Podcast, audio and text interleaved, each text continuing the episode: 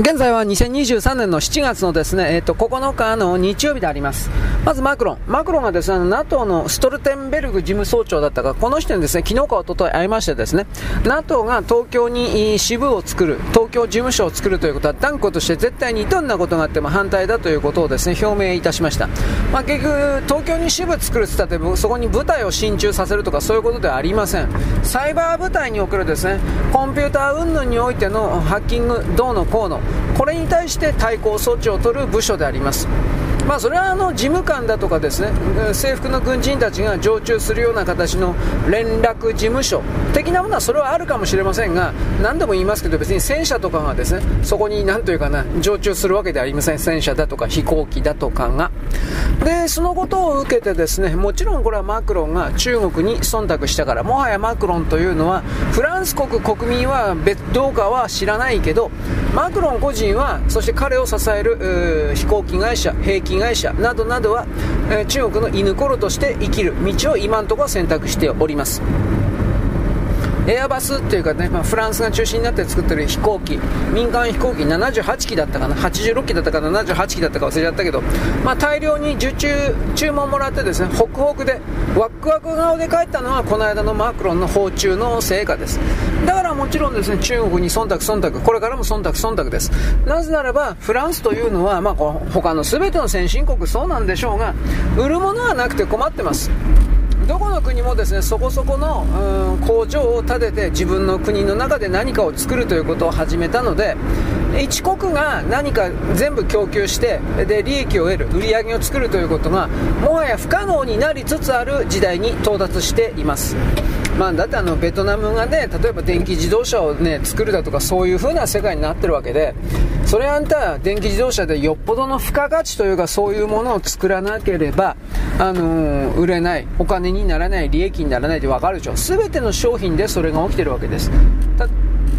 例えばもはやスマホなんていうのはその辺にあるマッチとか卵だとか食パンだとかと同じようなもう耐久消費財になってます。日用品雑貨品消費財ですね。これでなければならないのだ。このメーカーでなければならないのだ。みたいなものでは全くなくて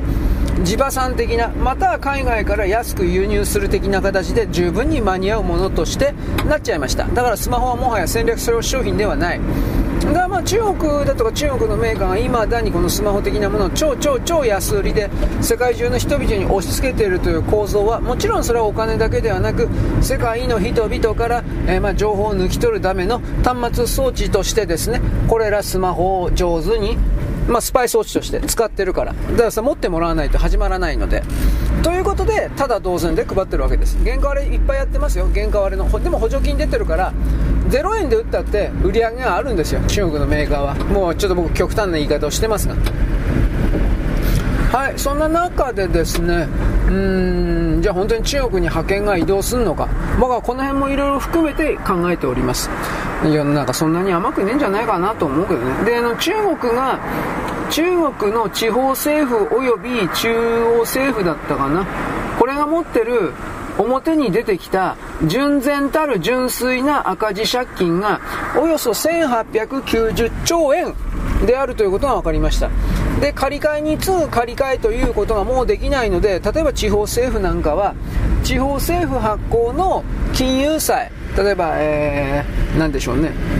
遼寧省発行開発資金債だとか、なんかそんな、金利をですね、12%とか15%とか、気違いみたいな高い値段にしてもですね、まあ、売れていないようですね。若干初めは騙された人もいたようですが、もはや騙されてる人がいないというか、お金が回んなくなってきています。で、そんなお金に中、中国にお金を差し出すような国がない。だから中国は、戦狼外交の形は変えないけれども、でもなんか裏側では猫なでごと声で、特に急激に接近してるのはやっぱり日本ですね。日本を金づると見て、そしてですね、大きく、なんというか、盗んでやろうというか、そういう動きがあります。警戒してほしいと思います。明確に取りに来ているという、こんな言い方ですね。よろしく。ごきげんよう。現在は2023年の6月じゃなかった7月のですね、えー、と9日のえー、っとね、日曜日であります。鈴木宗男さんがですね、ちらりと何かのインタビューかな、それで言ってました。ウクライナとですね、ロシアの実力者という、実力差というのは、ぶっちゃければ私、鈴木宗男が照ノ富士、横綱照ノ富士にですね、立ち向かっていくようなもんであって、最初から勝負にならない、軍事力的になという。なぜそういう本当のことを、えー、いろいろ知らないのか、知らせないのか、というふうな、これを正直なところ言ってました。で、これをですね、見てというか、コメント欄的な、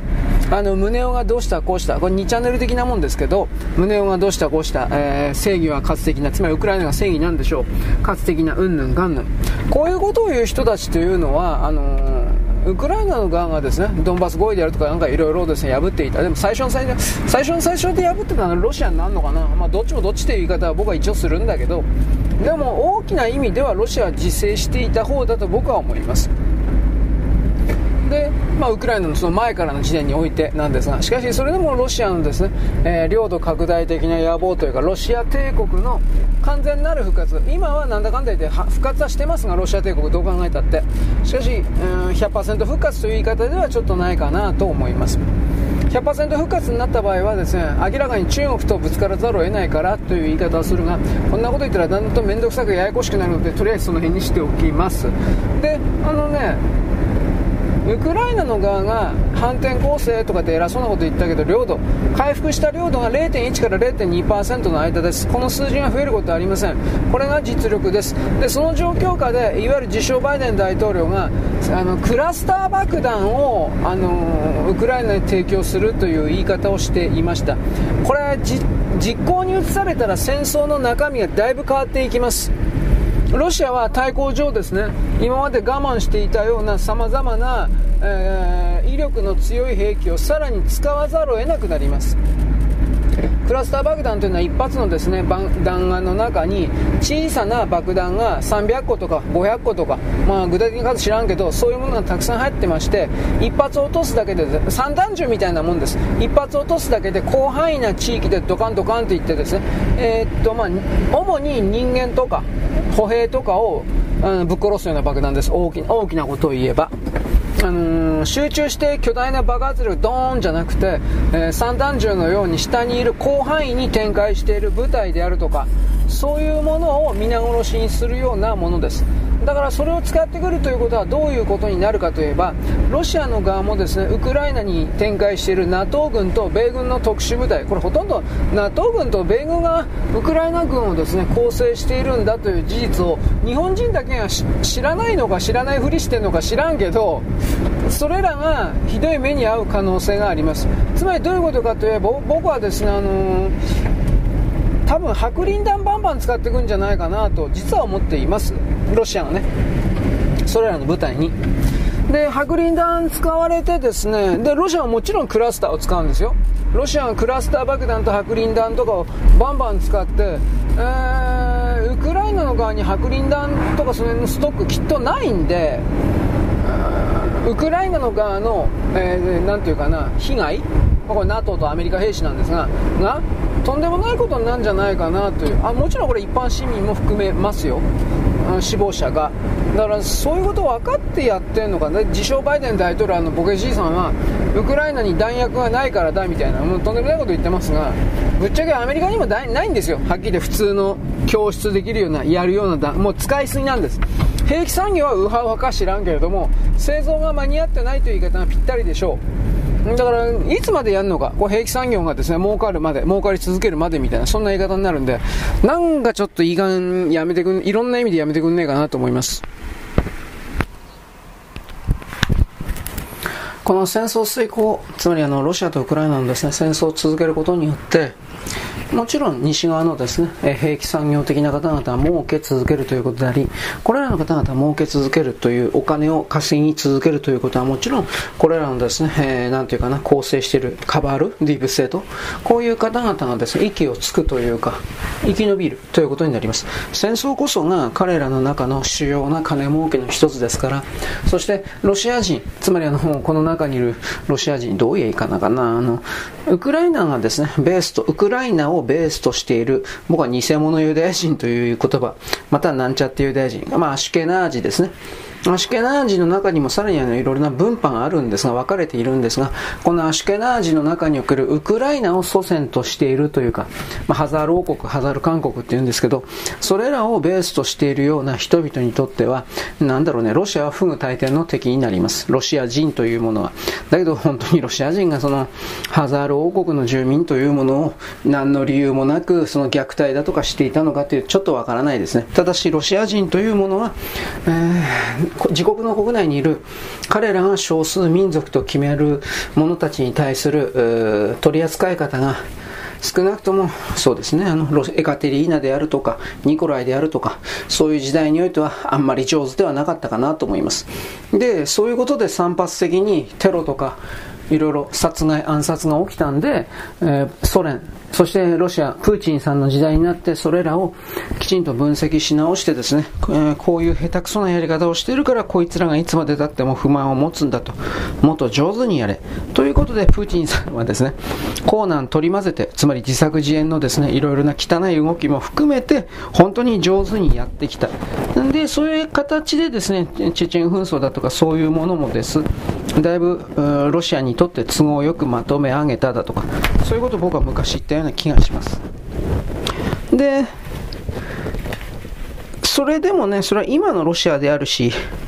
で今のロシアが本当の意味で、じゃあ、あの少数民族云々に関するような知性、行政か、それが本当にうまくいっていくかというと、それはロシアが、ロシア人が勝手に自分で自称しているだけでしかなくて、実は実態はそんな褒められたもんではないかもしれない。この辺りは僕は何とも分かりません。佐藤勝さんなんかのね、著作を読んでると、そのロシアの少数民族と言われる人々に対しての、うーん、なんというかな、やり方ですか？これは上手なもんだみたいなことは一応言ってますけどね。はい。で、まあこれ置いといて、戦争はどっちにしても、僕は、あの、痛み分けみたいな感じだけど、結局は、ロシアの勝利で終わるんじゃないかなと思ってます。いや、でも五分五分ぐらいまで戻すかな。なんとも言えないんですけど、西側の世界の少数の勢力たちがどれだけ温度を旗振って温度をとっても金が続かないというのと中立を宣言しているような国が長引けば長引くほど特に中東諸国を含めてそしてこれから世界の覇者になることが決定しているインドとかを含めて西側世界から離れていく人心が離れるとあの人々はついてこなくなる。具体的にはどういうことかといえば、商売をしてくれなくなる。そうするとお金を稼げなくなる。このことをどれだけ分かってんのかなと思います。まあ、もちろん分かってるつもりではあるんだろうけど、いわゆる白人世界の中における少数の支配層たちというのは、基本的には傲慢なんで、自分たちがこの近代の世界の何もかも与えてやったんだ。でもそれはあなたでは、それを言っている今現代のあなたさあなたではないですよね。固有名詞のついたあなた個人がやったわけではないですねと。これは言わなくちゃいけないんだけど、まあ白人というか、この支配層たちというのは、そのような謙虚な考え方は、普通の人はともかく、なんか支配層はそういう考え方をしないように自らで自らを調律、洗脳、強調してしまった、調教か、調教、調律してしまったというふうに、まあ、僕は彼らのね、支配総領域からの言葉を見るといつもそう思います。キシンジャーなんかもですね、過去の発言で、本当にこれから、この話言ったんかな ?CG 画像じゃねえかなと思うような形で、人口削減に関わるようなですね、講演をやってました。ただしこれは、なんだろう、それを言えば金になるからそういう台本を喋っただけかもしれないんでわかんないんですよ。あれら支配層たちっていうのは口だけで稼げるのであれば、どれだけでも合理的すぎる考え方する人ですから、嘘をつくことにためらいがないし、あれだけそのなんだろう、自分自身に実際の権力があるというふうに信じきってる疑いのない状態の人は、どのような嘘、少なくとも我々の大衆からすればどう考えたってあなた嘘ついてますよねっていうふうなことを言ったところで、それを実行できれば実現できるは、それは嘘にはならないのだから私は嘘つきではないということを、えー、普通の人はそんなこと考えることはできないけど、そういう人たちは考えるんですよ。当たり前のように。これは中国人の考え方と全く一緒です。だからそんな意味で、党の用罪を問わず、あの支配層を自称するような少数の人々は、傲慢の領域にいるんですよ、本当に。何を言っても何をしてもいいんだと。それを下々にやらせるんだからっていう。自分の権威によって。で、その愚かな構造が、精神の構造が、全人類の中にコピーされてるんですよ。僕はそういう風なイメージで人、人間というものを見ています。で、エネルギーがあれば、それは実際そうなるか知らんけど、エネルギーのない人はとりあえず自分の周りの人、横の人にそれを仕掛けるわけです。何にも変わってない。人類全体という領域というか集団というか生命体にとっては。これを丸ごと変えないといけないんです。どういう、どれだけ大変かわかるでしょと僕は誰の謎の人に言ってますけど。というわけでですね、とりあえず今言えることはオルバン首相、ハンガリーのオルバン首相じゃないですけど、とりあえず戦争、停戦しろと。停戦してから後で、口喧嘩でも何でもいいから、条件闘争やれと。もう無意味に利用され、無意味に人が死んでいくだけだから、とりあえず停戦しろと。と僕は一応、もうここまで来ると1年経ったんで、ここまで来るともうそれやんないと、5年も10年もこんなこと続く、続きますよ。続けようとしますよ。僕はこの戦争の裏側で、それを上手に利用して、つまりあの戦争用の予算だということで獲得した金を使って生物兵器新たなウイルスに関わるような開発を中国がそして米国があとヨーロッパそういうカバルディープステート的な人たちがどっかの研究室でしかもこう恐ろしくて民間の研究室を含めて中国なんかそれ使ってると僕思うんで普通に。民間の製薬会社でやるとか。そういうところの研究室がいつの間にかウイルス研究室になってるの。中国にはそういう民間の研究室であるとか軍の研究室であるとかにおける綿密な区別ないから。前の SARS の時 SARS の時にやったのは僕はそれだと思ってる。もちろんフランスからです。ね、えー、無条件で泥棒したというかフランスに出させた、えー、機密レベル3だったっけ、まあ、密封レベル3というか。その研究所の作りがそもそもおろそか粗雑なもんであったっていうのは当然あるだろうけど私は中国が再びやると思ってます。で、その時は本当に中国もうおしまいだなと思うけど、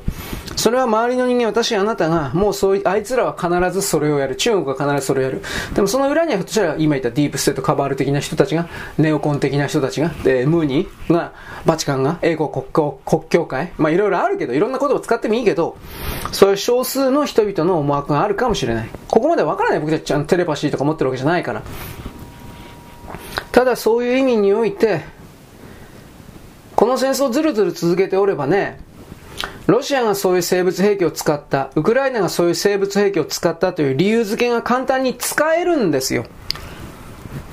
これを覚えておいてほしいんですよ。そのためにも戦争は続けられなければならないという言い方もあるんです。だからある日唐突に戦争が終わる、西側のウクライナの大幅情報によって終わるみたいな流れに入ったら、その停戦協定の間ぐらいで、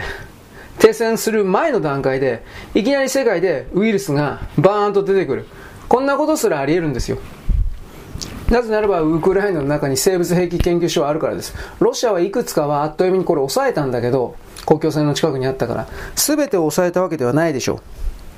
そういうものが再びドカーンとなんか出てくる可能性、あくまで可能性ですが、それがあるんだよということを私は一方的にあなたにとりあえず伝えるもんです。よろしく。ごきげんよう。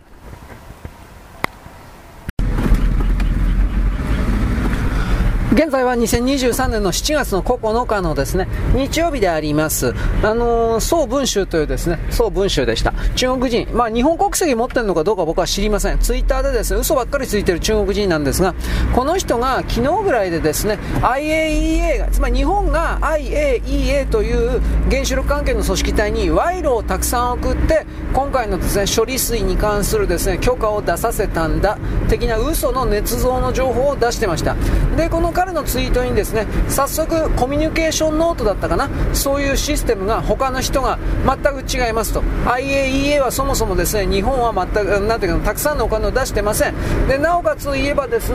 あの中国が最高に、えー、たくさんお金を出していてその中国にすら忖度していないという姿勢はどうなんですか？ということであり総文集という人物がですね詐欺師が出してきた資料というのはなんかあの画像データでした。でその画像で社外費とかって書いてあります。なんでなんで社外費なんでしょうかね。会社なんですかね。あのー、経産省と IAEA の関係者がなんかあのー、秘密の合意をしたんだって資料だとかって言ってるけど A という人物と B という人物が会話体をですね。会話をしているという風な形をそのままなんだろうテキストに直した的なそういうもんだったんですがそれ何がどうどうそれが動かぬ証拠なんですかね。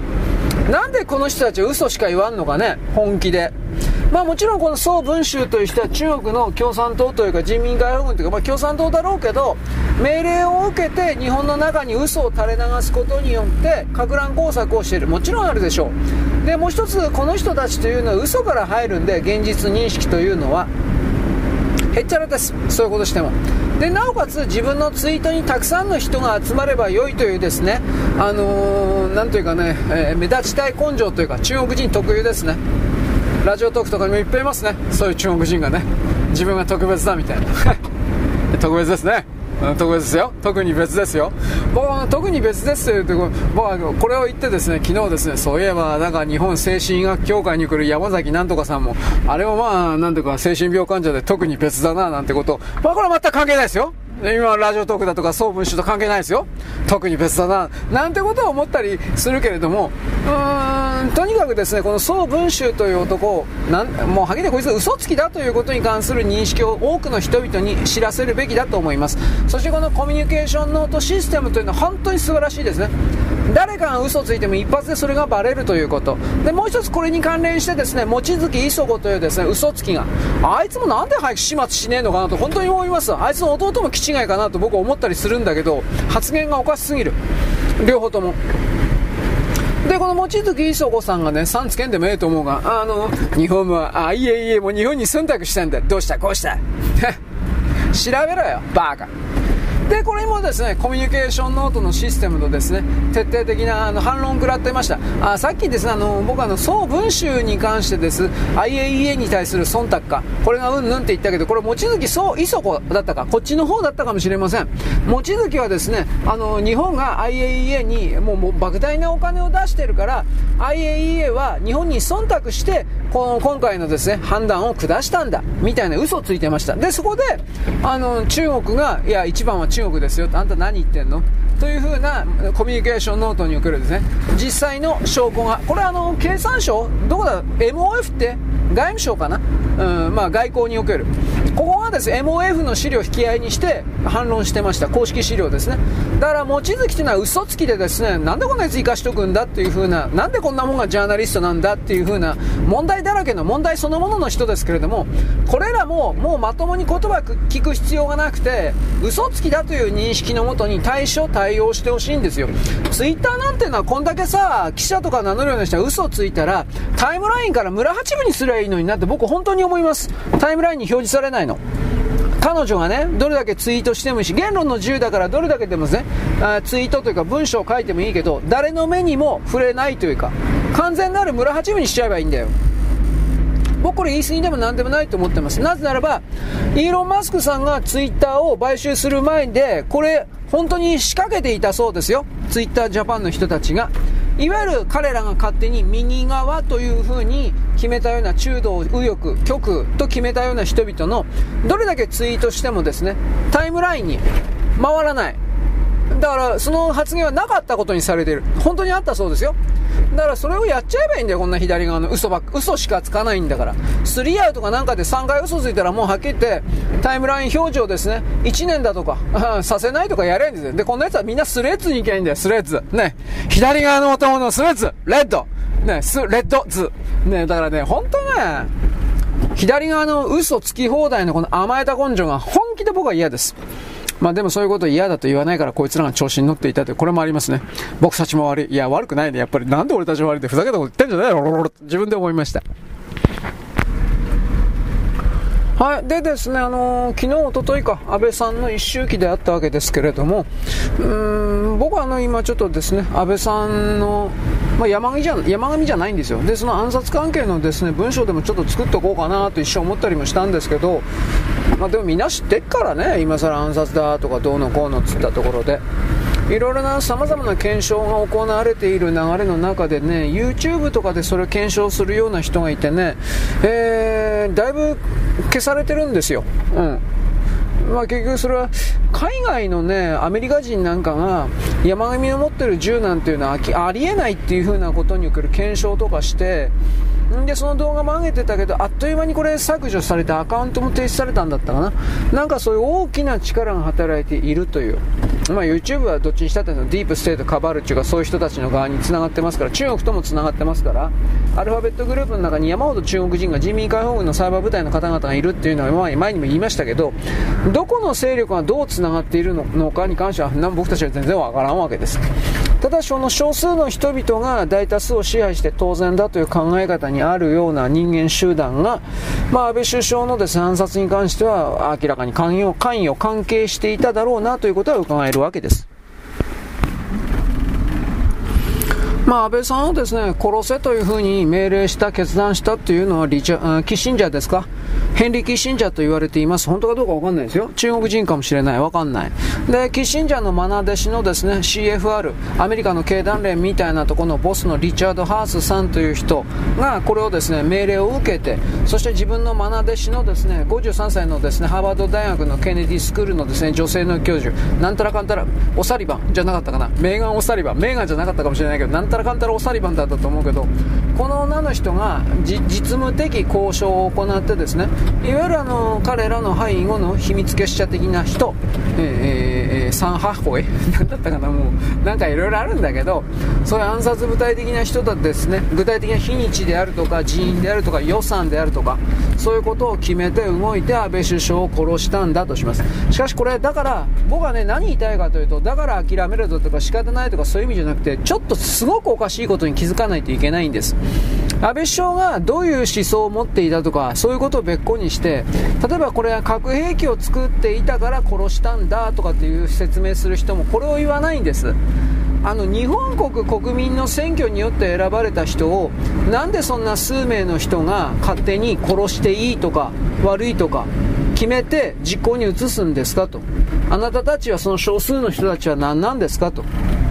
人類のことを何だと思ってるんですか？なんです。まあ、家畜だと思ってるんですよ。で自分たちははるかに上の存在だと思ってる。だから僕はあなたによく言います。上とは何だと？俺の目の前に出せと。出さないでしょ？変わんないんですよ。僕たち人間の器の中に入ってる。それぞれ相当にレベルが違う魂かもしれないけど大まかなところでは何も変わらんのですよ。それにもかかわらずこの1億2000万人の有権者によってまあそれは1億2000万もおらんか。まあまあ1億2000万の国民によって選ばれた安倍首相というものをどうしてあなたたちが自分たちが神だと自称してもいいし偉いと思ってもいいがそれは思うことまでは古代妄想教的に勝手だがなんで殺していいんですか？その安倍首相を殺すとか殺さないということに関してすらですね日本人が日本人の国民の中から本当に安倍許せない殺すべきだと言って日本人が殺害をしたっていうんだったらまだそれは日本人の中だけの民族固有の問題であるから僕はまた違った言葉を考えるけれど国民も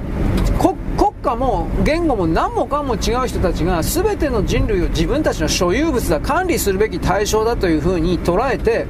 これを勝手に殺処分するような資格なんかヘンリー・キッシンジャーだろうがリチャード・ハースだろうがメーガン・オサリバンでよかったと思うけどこういう人たちそして他のですね三ハホイ三号会なんかいっぱいいるけどそんなものがそういう権利持ってるわけないんですよ。なんでこんな当たり前のこと言わないんですかね？本当極左の人とか、まあ右もそうなんですけど、卑怯すぎます。こんな、ね、幼稚園レベルの、え、おかしいなっていう風な、これをなんで言わないの？人が人に人が人に対してそんな勝手に殺していい資格だとか権利だとかあるわけないんですよ。だから僕はあなたにですねタリバンという自称なんかイスラム神学者が女性に対して大学進学を認めないとか高校進学も認めない的ななんで女だからって言って教育をですね止める権利が男の側にあるんですか？結局それは武器で脅してるだけでしょ？従わなかったら殺すとやるからそうやってるだけでしょ？だからでどうしてそんなことが許されるんですか？なんて。でそれを言うと彼らは神が定めたもうただとかアラがアラの神がそれ言ったとかマホメット本当にそんなこと言ったんですか？多分言ってないと思いますよそんなこと。女は無知猛昧のままで男のために子供を産む機械、えー、子供を産む奴隷として子供を産む機械としてそういう風に生きてりゃいいんだよ。そんなこと言ってないと思いますよ。だから僕はこういうですね一方的に何の責任も取らないくせに全ての人間に対して命令をしそしてそのそれは誰が言ったんだということを問われた時にそれは神だとかっていうような人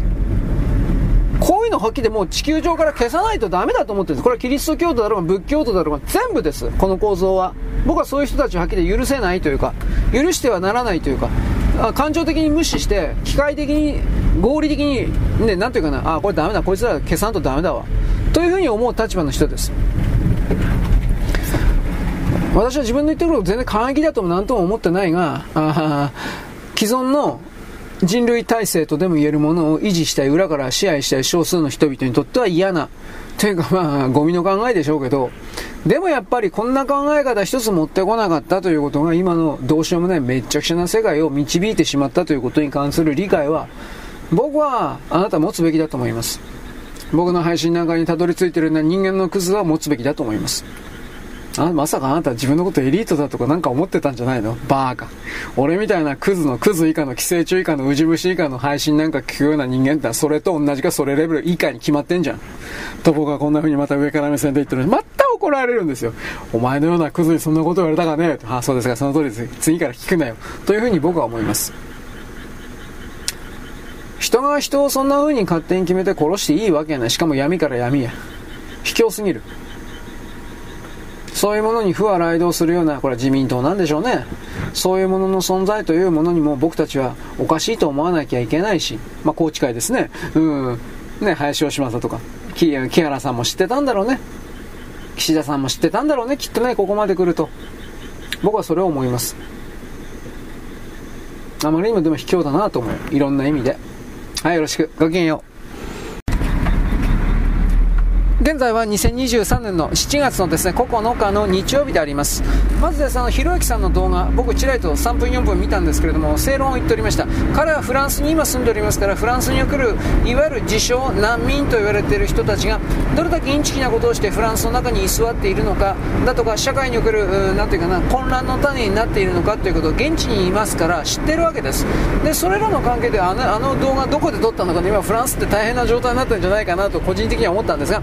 とりあえず日本なんかにおいて、例えばクルド人、クルド人とかが、例えばね、学生、日本語学習と称して学生ビザかなんかで入ってきて3ヶ月か半年か知らないですけど1年とかじゃないと思うんですが、まあ、とりあえずその学生、えー、修学ビザ学学問ビザビザとしますけどそこで入ってきて3ヶ月をします。3ヶ月になってビザ切れたら難民申請するというのがクルド人のデフォルトデフォルトだそうです。観光ビザか学業ビザか、まあ、とりあえず入りやすい方で入ってくるということです。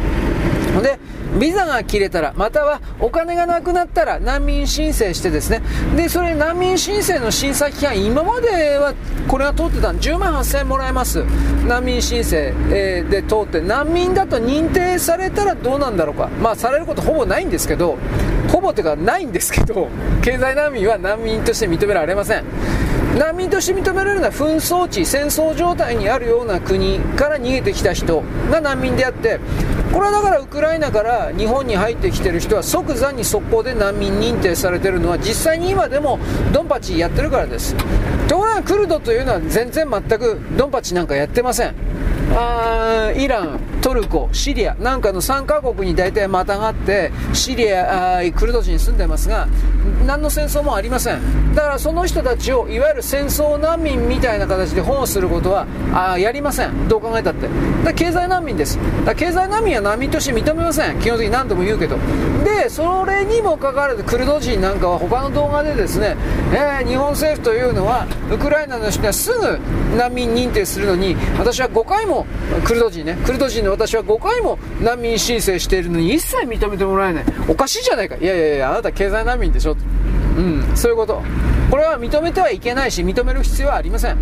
そもそも日本にやってこれるという時点で、あのー、金持ってるんですよ。飛行機乗ってくるんですよ。その金どうどうやって持ってるの？で、ただ来るわけないんですよ。さっき言ったような学学生ビザ、学問ビザあ、観光ビザを取って飛行機に乗ってやってくる。で、向こうにつてがある。斡旋業者がいる。あのマフィアがですね間に仲介して紹介してくれるとかそういういろんな動きがあってクルド人たちはのうのうと日本にやってくるわけです。働くことが目的なんで永住ただで働いて永住することが目的なんで。国籍取ることはおそらく考えてないです。取れば便利ならあ取ります。だからそういう人たちなんで難民なんかやったら大変なことになります。後から後から入ってきてですね。で保険とか国民保険とか一切かけてないのにただで医療を使わせろだとか挙句の果てに今の中国人みたいにそのなんていうか他人に医療を使わせるという権利を金で売っ払うだとか何でもかんでもやります。もう見えてるんでだからその日本と日本の外側の人々のレベルが違いすぎますでこれ差別がとかって言うか知らんけど違うもんは違うよだからその社民党だとかですね立憲民主とかああいう人たちはそういうのも自分たちの権威、えー、自分たち政治の座あ何自分たち組織の維持こんなものに利用してるだけだから他の大多数のものも言わないマジョリティ多数派の日本人が本当に腹立てても知ったこっちゃねえと取れるだけ取るみたいなだからこういうですね日本の中の極左もどんどんとどしどしと逮捕していいんじゃないかなと僕は最近思います。なんか立憲民主党の泉代表はですね、えー、なんだか国民党とですね立憲民主党に分かれた。でいわゆるあの民主党民進党から立憲民主に移ったようなですね僕たちの方はですね最終的に、えー、立憲民主というかですねこれを乗っ乗っ取ってやればいいんだみたいな甘っちょろいこと言ってましたが共産主義者の連中をですね乗っ取ることなんかできません。あの洗脳されて乗っ取られるのはオチです。泉さんはその辺が全然分かってない。だからそういう意味においては玉金さんの方が、はっきり言って偉いと思う。偉いというか当たり前のこと言ってます。それは彼何言ったかというと、我々は政治というものを就職の場としては考えていない。生活のために政治家になるという考え方で私たちはね、これどういうことかといえば、今の立憲民主党にいる奴らは生活のために政治家になってる。職業のために、飯代を稼ぐためだけに政治家になってる。その地位にこだわるためには、実現不可能なことも含めて、えー、どんなめっちゃくちゃであろうが政治家でありさえすればいい。日本の国がどうなろうがどうでもいい。という奴らだけが立憲民主党に行ったんだと。まあ、はっきり言ってそれを言ってるわけです。その正しい。玉金さんいいこと言ってんだけどね、国民民主には本当に支持集まんないよね。不思議だよね。はい、次にですね、あの、ツイッターです。僕さっき言ったけど、望月磯子、そ、ソイコ？まあ、磯子ですか？これがですね、あの、IA、EA がどうのこうのということに関して、速攻でですね、コミュニケーションノートと言われているもののシステムが働きました。これあの、実は米国では、見たことないけどね、米国ではこれあの、実装、もうサービス開始してるそうです。えー、でバードウォッチっていう名前だそうです。確かツイッターのやつってでもそれはどうなんだろうか。少なくともこれイーロン・マスクさんがオーナーになってからですよね。きっとバードウォッチって、そのシステムあるんだったらでもでも僕そのバードウォッチ付きのツイートって見たことないんでひょっとしたらやっぱ日本日本の方が先やってんのかな？まあまあ、うん、どっちが先でもいいんですけど、まあ、とにかくこの今までの極左のさっき言った総文集みたいに嘘つきが大手を振って情弱を騙すみたいな。これが非常にやりにくくなったということは素晴らしいことです。だから今言ったですね移民がどうであるとか私たちはかわいそうな人でということに関してもこのコミュニケーションノートシステムがいわゆる公的なですね例えばソースとかバシーンと貼り付けてですねいやいやあなたの言ってることはおかしいです。というふうなことでこれ本当にいいです。なぜこれをもっと早く採用できなかったのか。うん。特にインフルエンサーであるとかさあとメーカーですね、あのー、報道報道者報道配信者。これに関してはですねもう徹底的にこのコミュニケーションノートによってですね船で必中、えー、なんだっけ中滅、えー、なんだっけななんちゅうことだったか。中殺違うな。天中か。で天中をですね食らわしてやるということをですね僕はするべきだと思います。僕はあの頭悪いんであのまるで外国人のようにですね単語が出てきません。ああれ何だったかな？となんかこんなんです。あもうダメだ。もうダメだ。若年性地方症だ。チンポも立たねえ。はあチンポは立つんですよ。えいい女いい女いたら紹介してくださいね。チチンポは立つんですよ。大してでかくねえけど父親バカ野郎って喧嘩売ってんのかお前。というふうなねえ。こういうな女性が聞いてんのにチンポだとかね、そんなこと言っちゃいかんのですよ。僕は反省はしてるんですけど、いい女いねえな、ちくしょう。まあ、すいません。僕は本当に、あの、いやらしいことだけで生きてます。はい次にですねあまあ真実は何だろうっけ一方的な左のですね主張をですね許してはならならなりませんよと真面目にまとめといて、えー、アニメの話ちょっと、はい、やる気なしあのー米国にですね UFC だとか格闘技系のうんぬん、まあ、そういうのあるんですけどこれのですね大会が昨日か一昨日かあったんです。でここにトランプ大統領が友達のこの格闘技系のオーナーかな格闘技大会のこれのですね誘いを受けて、えー、っとまあ、会場に現れたという流れで、まあ、もちろん観客うわーとかってやってたんですがえー、っとねこの格闘技系の誰が優勝するか的なことを、うん、紹介する動画というか、まあ、アメリカ人2人がですねなんかあのホワイトボードを前にしてですねなんかいろいろ解説してたんですがあこれ誰なんだろうとか 全員知らんけど、まあ、そういう流れの中でなぜか知らないけどアニメの話題になりましてでですねアニメがですねなんで日本人はあんなエロいアニメばっか作るんだなんてことをですね言うわけですけれどもいやでもあなた見たいんでしょと。見たいかな、まあ、エロいアニメあっても僕は否定しないんですよ。なぜならいやらしいことは最高ですよと言っとくけどアニメではやれんしね。アニメではアニメではどれだけのね理想的な体と理想的なチンチンとかを描くことはできるけど所詮それはさすがにさすがにさすがにそれは絵空事だからどっかで虚しくなるんじゃないかと個人的には思うんですがやってもいいんですよ。なぜか。やっぱそれは商品であるし外貨を重ねることができるならエロアニメ最高エロ様最高と。やっぱ僕はそういう立場であります。金だよ。いつも言ってるけど。ということで、まあ、のアニアメリカ人における格闘技なんかの領域においてそういうアニメを見ている人が公然とこれを口に出して言えるようになったというこれを言いたかったわけです。昔のアニメでこういう戦う男的な人はですねそんなアニメ的なことはクズがナードが確かナードだったと思うけどつまりウジ虫以下の寄生虫のです、ね、さっさと死ねこんなやつは殺せという意味のですね非常に罵倒する部別的な汚い言葉なんですがそういう領域だったんですがいわゆるですねいわゆる岩盤的な人筋肉もりもりのですねそういう人たちもですねアニメ最高だよ。こういうこういう社会になってるという、まあ、それはそれでいいんだけどつまりアメリカって同調圧力なんだかんだ強いから有名人とこうですねバンバン使ってですねアニメいいよ。これをですね実はあのソニーが仕掛けてたって話なんですがこれ本当かどうかわかんないですよ。アメリカのですね有名人たちが私はアニメ見てるのよ。進撃の巨人最高よだとか無限列車あなんだっけ？刃のなんたらかんたら最高よ。これ全部ですねメーカーから金もらっていますってやっちゃうんですよ。だか実にあり得る話ですね。僕多分これ本当だと思ってます。はいよろしく。ごきげんよう。現在は2023年のですね、えー、っと、7月の10日かなの月曜日です。あの、私ちょっと前に言ったと思うんですけど、あの原子核反応、えー、昔ならね、常温核融合という言葉を使ったんですけど、今はその常温核融合という言葉は使わないそうです。なんだったかな、原子各種における熱反応、まあ、似たような言葉ですけど、なんか、なんかそう言って、常温核融合という言葉ではないそうです。でまあ、とにかくその原理を使ったであろうと思われるクリーンプラネットというですね、これ千代田区にある会社なんですが、こいつが実証実験ずっとやってた、あの、どういう意味ですかね、金属なんですけど、金属に水素をですね、チューッとかってこの吸収させると、原理に関する説明は全然さされてないんですけれども、金属が発熱すると。で、その発熱する流れの中で、何て言うんですかね、最高1000度ぐらいまで音出るんだったかな。うん。で、その状況で、まあ、蒸気沸かしてボイラータービン回すという、まあ、いつものパターンではあるんですけど使えりゃいいんですよね当たり前なんですけどだからその状況下で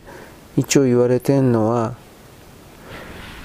産業に使えるんじゃないかっていうことですね。で、今、プロトタイプ制作中で、実証実験中で、これね、化学板というか、まあ、原子板というか、そういうところでもなんかいろいろね、話題になっておりまして、どうなんですかね、これ産業用加熱装置という言葉になってます。で、この産業用加熱装置で、2030年よりもちょっと前ぐらいに、とりあえずは、あの、なんていうかな、使えるようにするというか、一応そういうことは言ってるんですが、じゃあ具体的に本当にどうなるのか、いや、どうなんですかね。期待はしたいです。で、とにかくそのことで、ニッケルを中心とした金属だそうなもんですから、これは、あの、なんていうかな、インドネシアとかロシアになるのかな、取るところは。で中国の言うとこのレアメタル的なものではないという言い方になりますからこれに関してはどうだろうね。今のサプライチェーンの分断ということの考え方だけで言うんであればだいぶですね有望というかいいんじゃないかという言い方をしますね。これは。はい。次にですねあのロシアとこのウクライナの戦争というかそれにおいてですねうーんロシアの側が設定しているという言い方になるんですか。それのあの地雷にねウクライナ軍がだいぶ引っかかっているという表現を使います。で僕これウクライナ軍ウクライナ軍って言ってるけどその大部分が実行部隊の大部分が NATO と NATO の混成部隊とあとはあのなんだっけ。あ米軍米軍。米軍であるということはもうバレちゃってましてヨーロッパの人にはね日本には全然伝わってないけどでアメリカ人にもようやく伝わってきてという表現なんですか。まあバレてきていてですね。そしてその流れの中で自称バイデンがあのクラスター爆弾かこれ使うというふうなまだまだ決まってないですよ。使おうという意向を示したみたいなことを言ってこれはあの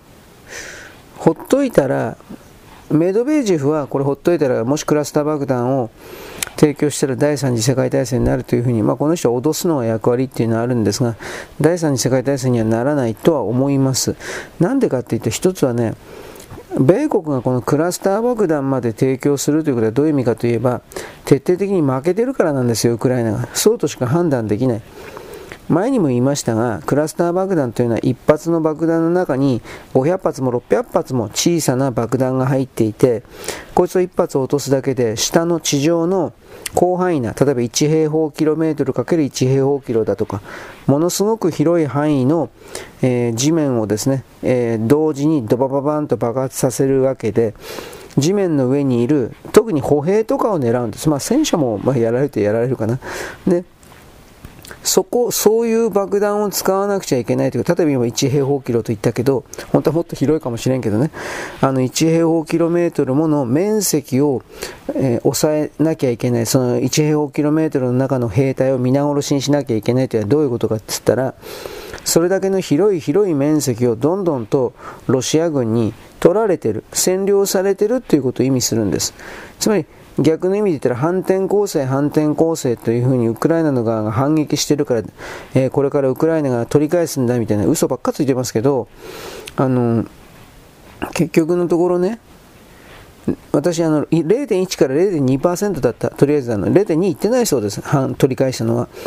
後楽園ホールっていう言葉だったけど、後楽園ホールの5個分ぐらいしか取り返してないんだって。じゃ全然取り返してないじゃん。全然取り返してないんですよ、だから。で、これ以上取り返すその可能性がないんですよ。それだけロシアがあの強固にガンガンに抑えてるわけです。だから、そういうことで今この地雷の話を出したんですが、守りに入ったらロシアは基本的には強いんですよ。陣地戦。スターリングラード、レニングラードのあの戦いを見ればわかるんですが。で、もう一つその守りに入ったロシアでロシア軍の兵隊の士気、戦うやる気、そいつを報道してないんです。もちろん戦争だから、戦争なんか嫌だっていう人いっぱいいるんですよ。だけれども、あのこれはどうしてもやらなきゃならない、えー、大祖国大防衛戦争、大祖国戦争パート2というふうに考えているロシア人たちも少なからずいるんですよ。だからあなたのなんか、まあ、嫌いな言葉が好きな言葉か知らんけど学歴が低くて、えー、なんだろうあまり高等教育を受けてないようなネトウヨ的な人。ところがロシア人というのは結構そういう人が多いんですよ。本当の頭のいい人 IT, IT 的な人は大体ジョージアとかそういうところに逃げてるんですよ。ほとんどジョージアじゃなかったかな。グルジア昔はグルジアと言いました。だからそこから考えた時にうんその前にも言ったけど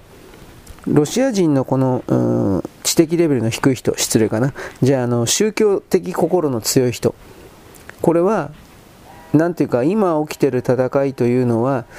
えー、宗教戦争であるという考え方僕はあなたに言いました。東方正教会の我々がいわゆる異教徒のバチカンこれにあえて言うなら西方正教会西側ですね。それの異教徒のバチカン。つまりロシア人はねバチカンのキリスト教は偽物だと思ってるんですよ。本当の話で。ロシア帝国が2つパキンと割れた時に正しいキリスト教を受け継いだのは我々であってあのー、ヨーロッパ人じゃないと思ってるんですよ。本当に。でさらにこの西側のキリスト教徒あいつらは自分で言ってるけどこれは悪魔に乗っ取られてしまったんだと。カバールとかディープステートですね。つまり西側のキリスト教徒っていう連中は悪魔なんだと。でその悪魔がずっとその NATO 拡大という名名称というかそれのもとにロシアを母なるロシアをずっとその侵略してきたんだと。でこれからもうウクライナまで来たんだと。ほっといたら本当にロシアがこの悪魔によって侵略されてしまうんだと。これをどうあってもあのはじなんていうかなやっつける押し返すまあいろんな言葉あると思うけどそれをしないといけない。という覚悟でロシア人たちが今戦ってるんだっていうこういう考え方を言わないんですよ。でそれがやっぱりあのつまり宗教戦争だっていうことを言ってないっていうのがやっぱこの今のロシアとウクライナの戦いにおける彼らの根っこのところでは何があるのか。あどういう考え方でこの戦争行為をロシア人は協力してんのか続けてんのかっていうことに対する理解が全然出ない出てないんですよ。でこれをでも持たないと人間はやっぱ殺し屋自分下手すら死ぬ死ぬんで死ぬということにおけるあの行動に関してどのような思いとか決意を強い決意を持っているのかということを理解そこからまず理解しないと戦争をやめさせるとかやめさせないとか停戦とかうんぬんということを外側でどれだけ空虚な言葉ロシア人からすれば他人事のお前らに言われたくない空虚な言葉卑怯者とかいろんな言葉出るんですが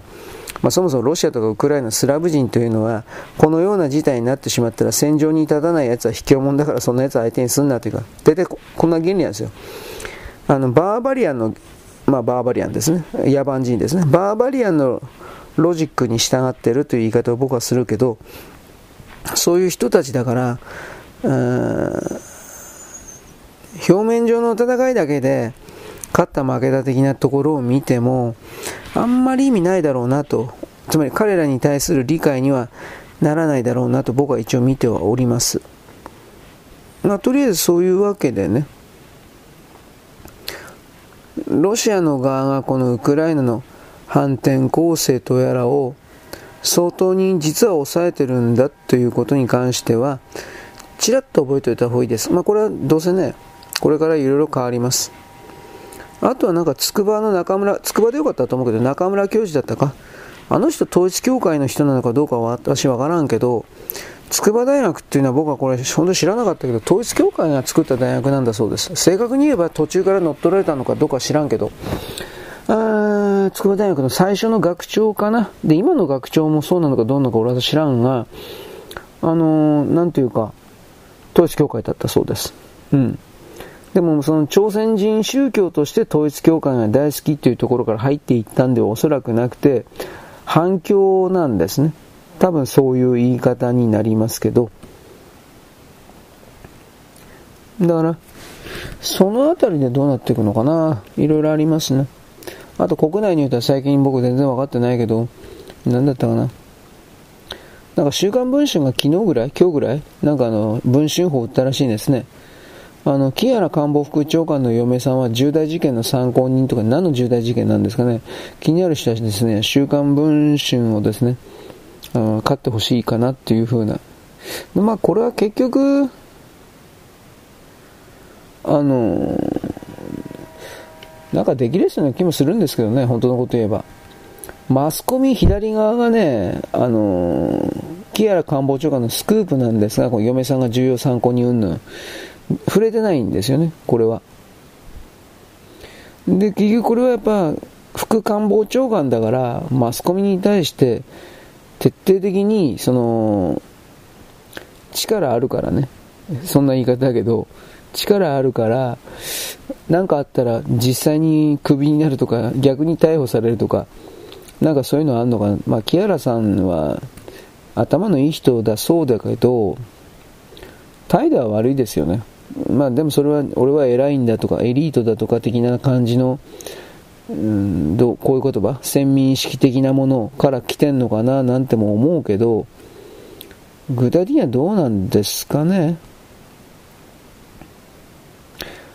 まあ、とりあえずこの、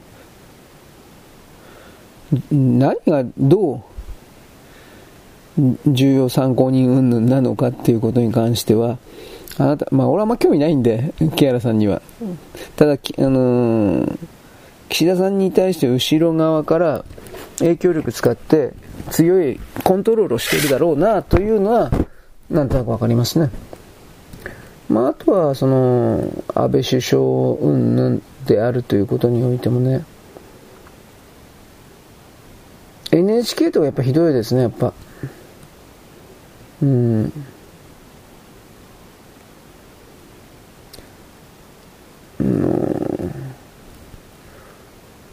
なんていうかね、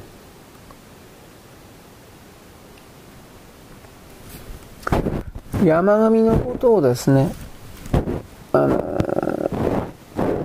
英雄扱いしてますね、今。うん。もう山上は犯人ではないと思うけれども、あの暗殺には加担したわけだから、やっぱり重罪にして、うん、どうせ殺した人が日本の個人ではないというふうに見るから、やっぱその辺りで、アメリカか米国か知らんけど、国が関わっているような流れの中で、そういうところの本当の犯人を挙げられないんだったら、山上になっちゃうというか、するしかないんでしょうね。こんな言い方するけど、まあ僕はまだ完全に本当の事実を知ってるわけじゃないから。あで、あの、木原副官房長官の奥さんの話、文春の、これあの、月刊花田か何回でもやってんじゃないかなと思います。あの、官房長官の奥さんが、昔の男、かつて結婚していた男、前の旦那言い方なんですかね。これを殺した容疑で取り調べを受けていたということです。うん、つまりこの、でね、ネット界隈で言われてるのは、あの、木原さんって昔あのホテルに売春婦を呼んで性行為をしようとしていたところ、その高級ホテルのドアボーイ、ベルボーイかドアボーイかフロントの人か知らんけど、うちはそういうところでありません的な形で、あの、揉めたんですよ、確か。で、その揉めたのが、週刊誌に出そうになったんで、なんだっけ、歌舞伎役者の香原だったっけ？なんかいたじゃん、叩かれたじゃん。あれを無理やりに出してきたっていう。で、今回の文春の、うん、スクープがうんぬんっていう風に言ってるけど、これを打ち消すため、なんかこれ出たり、出そうにな、何度も出そうになったらしいですね。出たり入ったりというか。で、あのー、そのことで、そいつを打ち消すために広末涼子の不倫がどうのこうのっていう風な、これね、無理やり出させたんじゃないかっていうことなんですよ。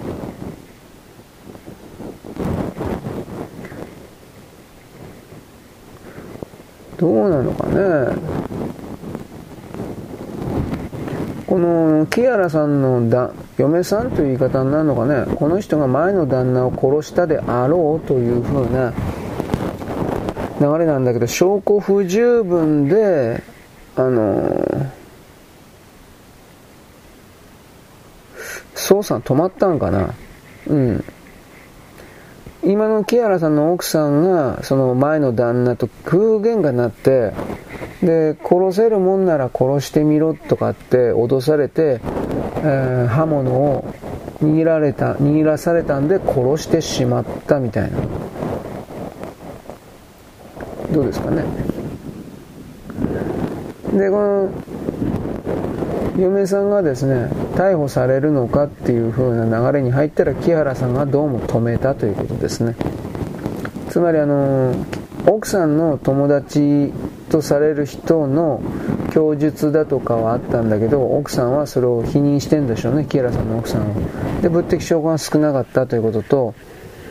で、あの、政権与党の木原さん、有力議員の奥さんが殺人事件の容疑者として逮捕されたら、国家の一大事だと。うん。木原さんの事実無根主張。こういうやり方は僕一応ストーリーだけ、ナラティブだけ言うとこんなのもあるんですよ。僕は今回の安倍首相の暗殺に関しては残念ながら岸田さんは知っていただろうな。木原さんも知っていただろうな。林芳正さんはもちろん知っていただろうなという立場におりまして。であのー、あれらの暗殺に関してはどう考えたってその政権が徹底的に協力していなければできないです。奈良県警だとかなんかいろいろおかしな動きしてたでしょそういうのももちろんあの奈良県奈良県警もそうだしあの警察長官警察庁の長官的な人はなんていうか安倍首相のマブダチだった人です。だから本来ならばその友達というかね上司なんですけど上司という言い方だけどその安倍首相の暗殺を命令されりゃ当たり前だけど拒否するはずなんですよ。ところがすんなりと言った。まあ、警察庁長官、この人がなんか統一教会の隠れ信者だったっていうそういう情報もあるけど、どっからどこまで本当かわかんないですよ。当たり前ですけど。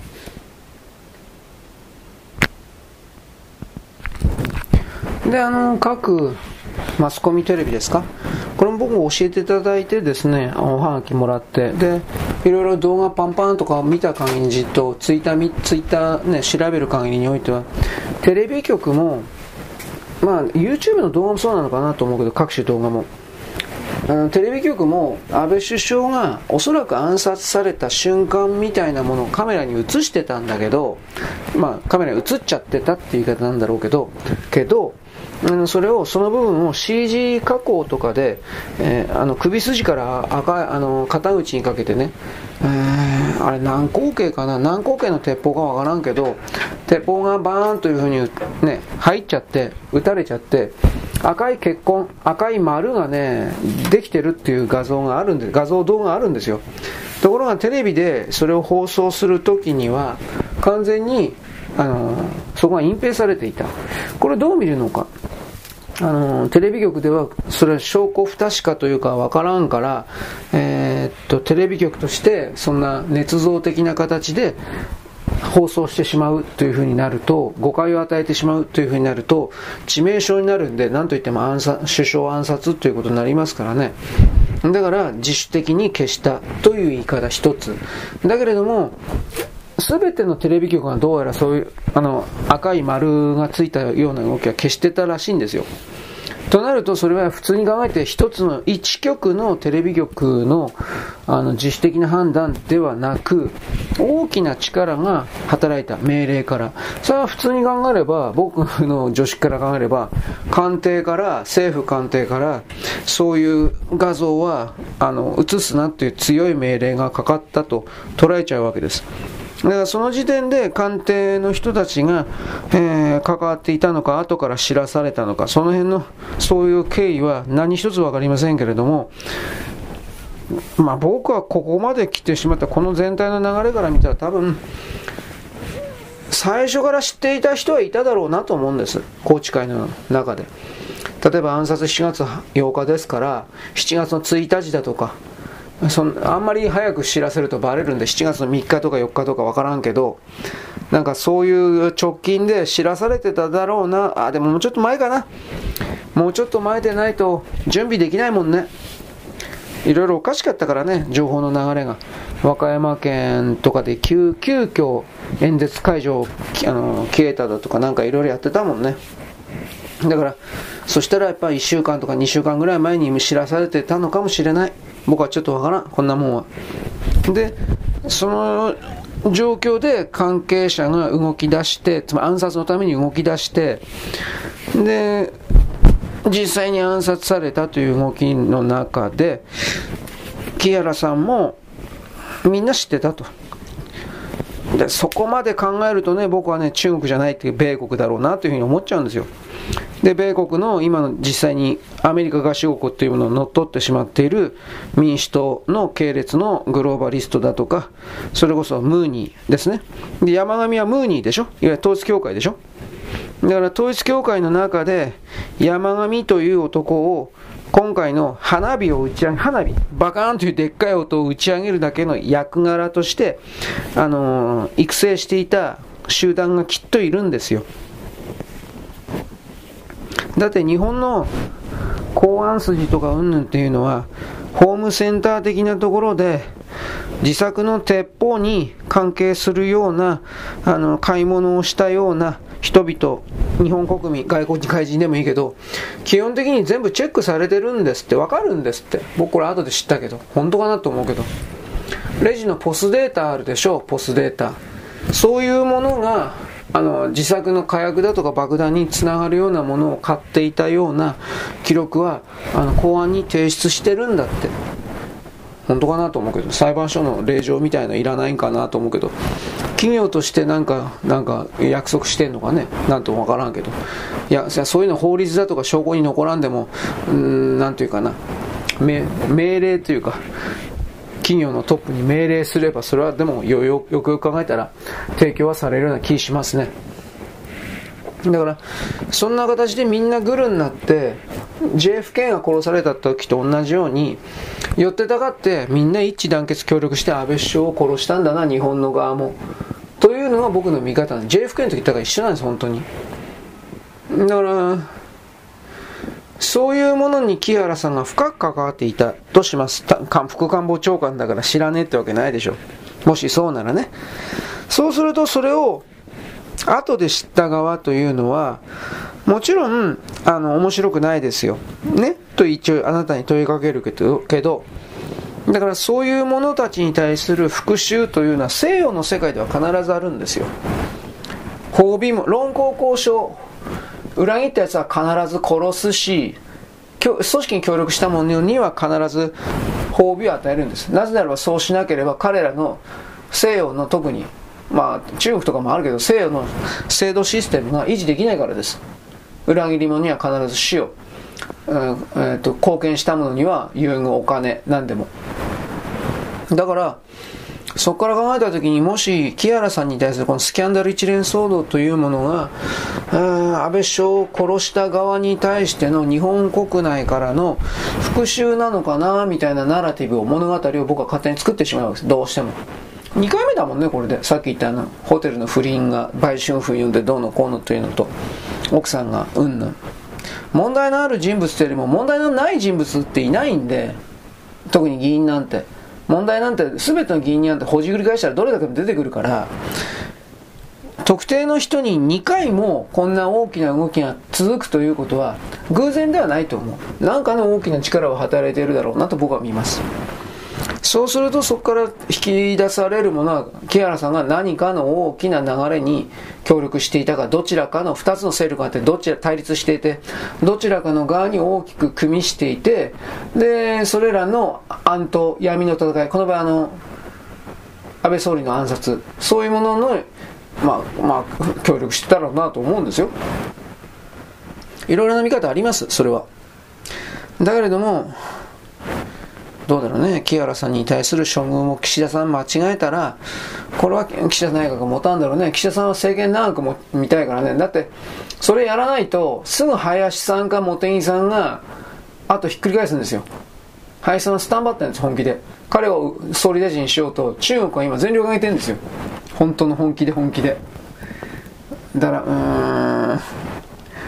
何にもできないけどせめてその辺の動きは日本国民知ってほしいなと僕はね思ったりはするけどね。まあこの安倍首相の暗殺に関してはですねいろんなサイトを調べたい人は調べてください。騙されたい人は騙され続けてください。少なくともあれは山上の単独犯では僕はもうとありえないという今もう確信。まあ外部から撃たれた。山上ではないというもうもうそういう確信になってます。当たらんて。無理無理。当たらないアメリカ人ですらねあの止まった状態で止まった相手を本当に集中して狙いすまして打たないと当てようと思っても当たらんのだってなんとなく打った球当たらんのだって僕は僕たちは鉄砲なんか使わんけどねそういう背景、周辺情報を拾ってきたところを山上とか考えてて無理だって、こういう立場に一応いますよ。はい、よろしく。ごきげんよう。